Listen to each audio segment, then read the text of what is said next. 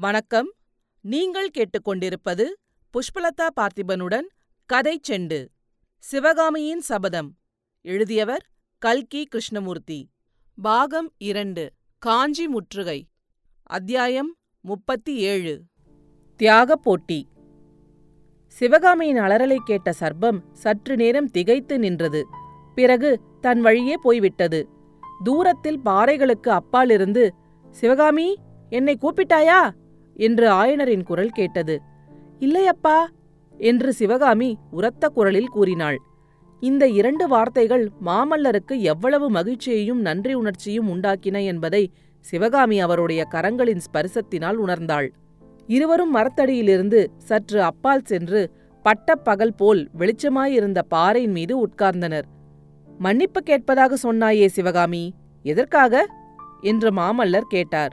தங்களைப் பற்றி பொல்லாத வசைமொழிகளை கேட்டுக்கொண்டு சும்மா இருந்ததற்காக அம்மொழிகளை நம்பியதற்காக.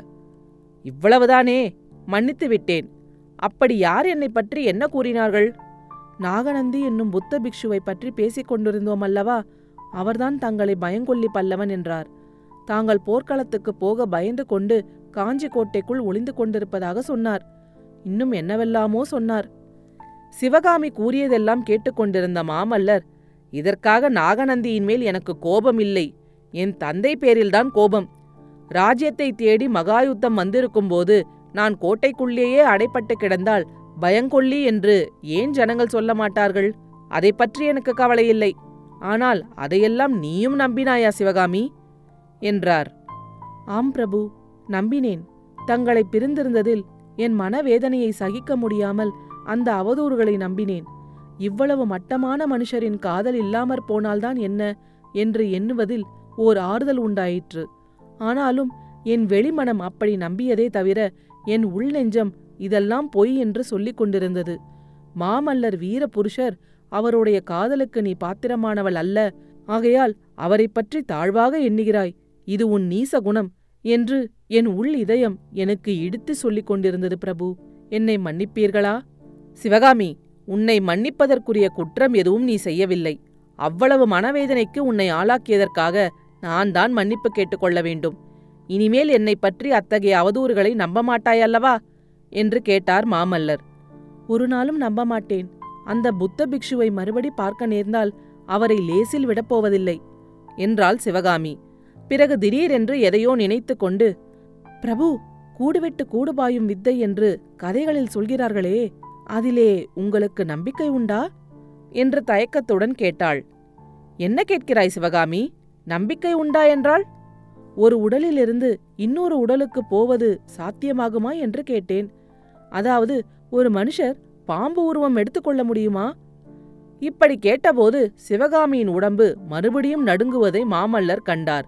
உடனே அவளை ஆதரவோடு தன் அகன்ற மார்பிலே சேர்த்து அணைத்துக்கொண்டு இதென்ன வீண் பீதி? மனுஷனாவது பாம்பு உருவம் கொள்வதாவது. அப்படி ஒருவன் பாம்பு உருவம் எடுத்து உன்னை தீண்ட வரும் பட்சத்தில் நான் கருடன் உருவம் கொண்டு வந்து அவனை சம்ஹரிப்பேன். அல்லது உன் எதிரே அவனுடைய விஷப்பல்லை பிடுங்கி எறிவேன். நான் இருக்கும்போது உனக்கேன் பயம்? என்றார். பிரபு எப்போதும் தாங்கள் என் அருகில் இருந்து என்னை பாதுகாத்துக் கொண்டிருப்பீர்களா? இந்த ஏழை பெண்ணை காப்பாற்றுவது ஒன்றுதானா உங்களுக்கு வேலை? உங்களுடைய பாதுகாப்பை எதிர்பார்த்து ராஜ்யலட்சுமி காத்துக் கொண்டிருக்கிறாளே. என்றாள் சிவகாமி. சிவகாமி நீ மட்டும் ஒரு வார்த்தை சொல்லு. ராஜ்யம் எக்கேடாவது கெடட்டும் என்று விட்டுவிட்டு உன்னோடு இருந்து விடுகிறேன். உன்னை விட எனக்கு ராஜ்யம் பெரிதல்ல. என்று மாமல்லர் கூறி வந்தபோது சிவகாமி குறுக்கிட்டாள். பிரபு அவ்வளவு சுயநலக்காரி இல்லை நான். அப்படி உங்களை எனக்கே உரிமைப்படுத்திக் கொள்ள வேண்டும் என்ற எண்ணம் எனக்கில்லை. விஸ்தாரமான சாம்ராஜ்யத்திற்கு உரிமை கொண்டவர் தாங்கள்.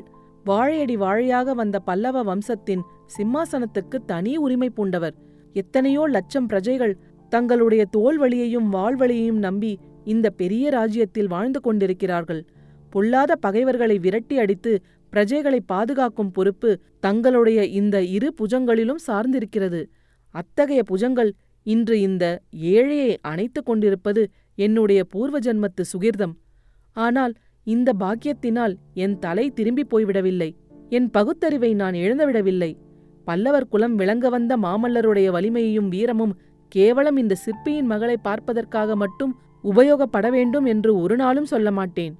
அப்பேற்பட்ட மகா தியாகத்தை தங்களிடம் நான் ஏற்றுக்கொள்ளவும் மாட்டேன். இந்த கிராமவாசிகள் புள்ளலூர் சண்டையில் தாங்கள் நிகழ்த்திய வீர செயல்களைப் பற்றி உற்சாகமாக பேசுவது என் காதில் விழும்போது என் உள்ளமும் உடலும் எப்படி பூரிக்கின்றன தெரியுமா? சிவகாமி இந்த கிராமவாசிகள் உன்னுடைய நடனக்கலை திறனைப் பற்றி பாராட்டும்போது நானும் அப்படிதான் பூரித்துப் போகிறேன். நினைத்துப் பார்த்தால் என்னுடைய சுயநலத்தைப் பற்றி எனக்கு வெட்கமாய் கூட இருக்கிறது. தங்களிடம் ஒரு சுயநலத்தையும் நான் காணவில்லையே பிரபு. நீ காணமாட்டாய் சிவகாமி. உன்னுடைய காதலாகிற பொன்னாடையினால் என்னை நீ போர்த்திவிட்டு பார்க்கிறாய். அதனால் என்னிடம் உள்ள குற்றங்குறைகளை நீ காணமாட்டாய். ஆனால் என்னுடைய சுயநலத்தை நான் நன்றாக உணர்கிறேன். இறைவன் உனக்கு அற்புதமான கலை செல்வத்தை அளித்திருக்கிறார். அதையெல்லாம் நான் எனக்கென்று ஆக்கிக் கொள்ள பார்க்கிறேன். என்னைப் போன்ற சுயநலக்காரன் யார்? உன்னுடைய அற்புத நடனக்கலை இறைவனுக்கே உரியது. கேவலம் மனிதர்களுக்கு உரியதல்ல என்று என் தந்தை கூறுவதுண்டு. அதன் பொருள் நேற்று இந்த கிராமத்து கோயிலில் நீ நடனமாடிய போதுதான் எனக்கு தெரிந்தது. இறைவனுக்கு உரிய நீவேதன பொருளை நான் அபகரித்து பார்ப்பது தெய்வத்துக்கு செய்யும் அபச்சாரமாகாதா? என்று கூட எண்ணமிட்டேன். சிவகாமி அப்போது எழுந்து மாமல்லருக்கு முன்புறமாக வந்து குனிந்தாள்.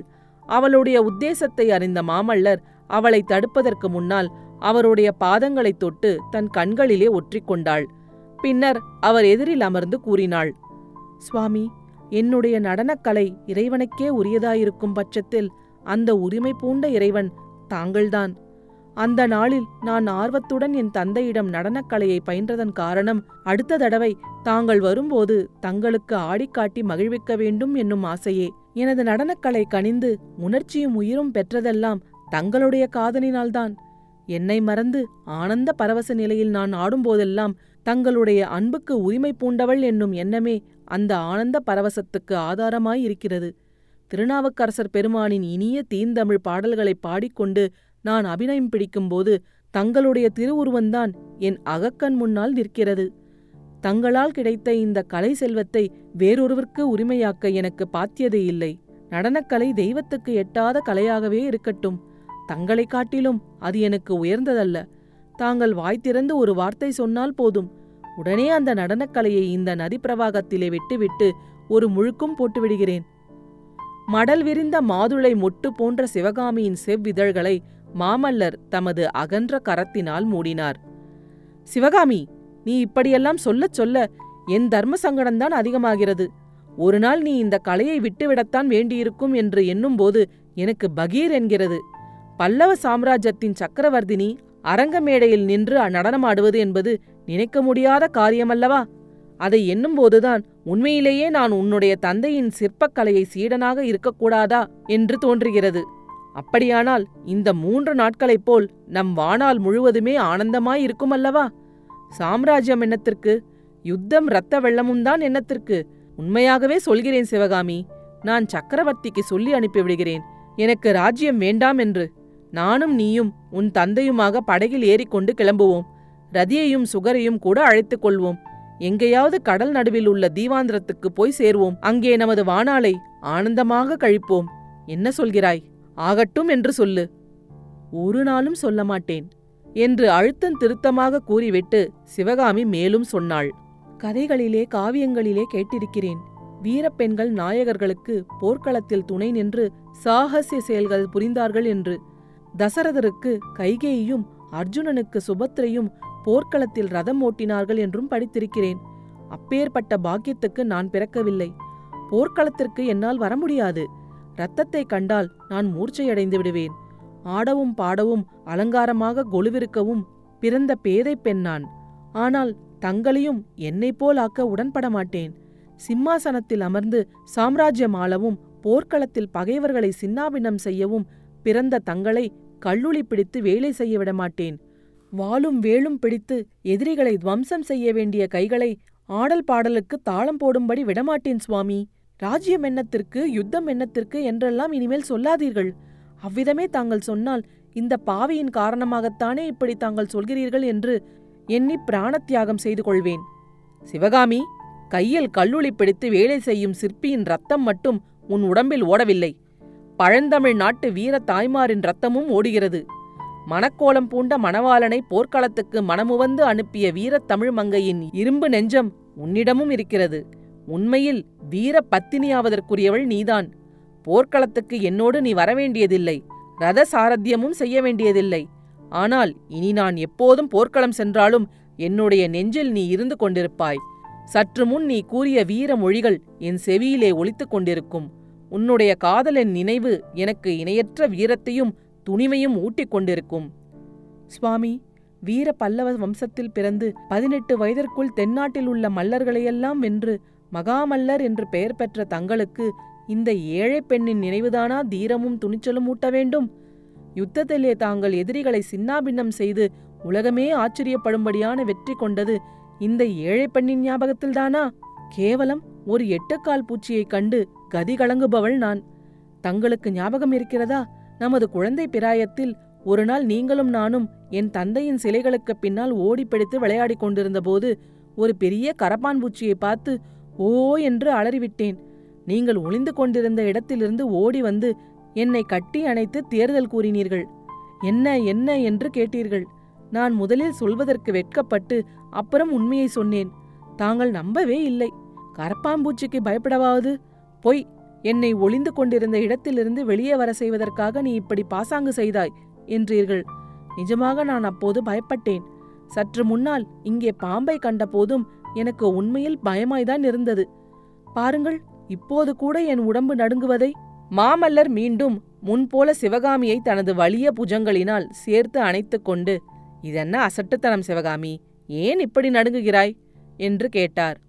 ஏனோ தெரியவில்லை. சில காலமாக எனக்கு அடிக்கடி இம்மாதிரி பயம் உண்டாகிறது. ஏதோ ஒரு பெரிய அபாயம் இன்னதென்று தெரியாத விபத்து என்னை தேடி வந்து கொண்டிருப்பதாக தோன்றுகிறது. சுவாமி தங்களிடம் ஒரு ரகசியம் சொல்லுகிறேன். என் தந்தையிடம் கூட அதை நீங்கள் சொல்லக்கூடாது. சொல்லு சிவகாமி. காஞ்சியில் திருநாவுக்கரசர் மடத்திலே நான் மூர்ச்சை அடைந்து விழுந்த அன்று எனக்கு பிரஞ்சை வந்ததும் தாங்கள் நயன பாஷையில் விடை கொண்டு போய் விட்டீர்கள். சற்று நேரம் கழித்து நானும் என் தந்தையும் வாகீச பெருமானிடம் விடைபெற்று கொண்டு கமலியின் வீட்டுக்கு கிளம்பினோம். அப்போது நாவுக்கரசர் என் தந்தையை பின்னால் நிறுத்தி சில வார்த்தைகளை மெல்லிய குரலில் கூறினார். உங்கள் பெண் மகாபாக்கியசாலி உலகத்தில் இல்லாத தெய்வீக கலை அவளிடம் இருக்கிறது. ஆனால் அவளை பார்க்கும்போது ஏனோ என் மனதில் துயரம் உண்டாகிறது. ஏதோ ஒரு பெரிய அபாயம் அவளுக்கு வரப்போவதாக தோன்றுகிறது. ஜாக்கிரதையாக பார்த்து கொள்ளுங்கள் என்று அப்பெருமான் கூறியது என் காதிலும் விழுந்தது. அதை கேட்டதிலிருந்து அந்த மகாபுருஷர் கூறியது உண்மைதான் சிவகாமி. உனக்குத்தான் பெரிய அபாயம் வந்ததே. இந்த வெள்ளத்தை காட்டிலும் பெரிய அபாயம் வேறென்ன வர முடியும்? கடவுள் அருளால் அதிலிருந்து தப்பிவிட்டாய். இனிமேல் ஒன்றும் வராது என்று மாமல்லர் உறுதியான குரலில் கூறினார். பிரபு தங்களை என்னுடன் சேர்த்து வைத்து மூன்று தினங்கள் நான் சொர்க்கத்தில் இருக்கும்படி செய்த வெள்ளத்தை விபத்து என்று எப்படி சொல்வேன்? ஆகையினால்தான் இன்னும் ஏதோ இருக்கிறது என்று எண்ணமிடுகிறேன். ஆனால் இனிமேல் என்ன விபத்து வந்தால் என்ன? தங்களுடைய விசால இருதயத்தின் ஒரு மூலையில் எனக்கு ஒரு பத்திரமான இடம் இருக்கிறது என்ற நம்பிக்கையே எனக்கு தைரியமும் உற்சாகமும் மூட்டி வரும். தாங்கள் யுத்தத்தையெல்லாம் முடித்துவிட்டு தங்கள் தந்தையிடம் அனுமதி பெற்று என்னை அழைத்து போக வரும் வரையில் நான் இவ்விடத்திலேயே மன நிம்மதியுடன் இருப்பேன். தங்களுடைய அன்பாகிய கவசம் என்னை காப்பாற்றும் போது என்ன விபத்து என்னை என்ன செய்துவிடும்? மண்டபப்பட்டு அவ்வளவு பாக்கியம் செய்திருக்கிறதா? இங்கேயே தங்கிவிடுவதென்று தீர்மானம் செய்துவிட்டாயா? என்று மாமல்லர் கேட்டார். அதுதான் அவருடைய விருப்பம் என்று குரலிலிருந்தே தெரிந்தது. ஆம் பிரபு வேறு எந்த இடத்திலும் நான் மனநிம்மதியுடன் இருக்க முடியாது. இந்த கிராமத்து கோயிலும் இந்த பாறைகளும் வராக நதியும் எனக்கு பல இன்ப நினைவுகளை ஊட்டிக் கொண்டிருக்கும்.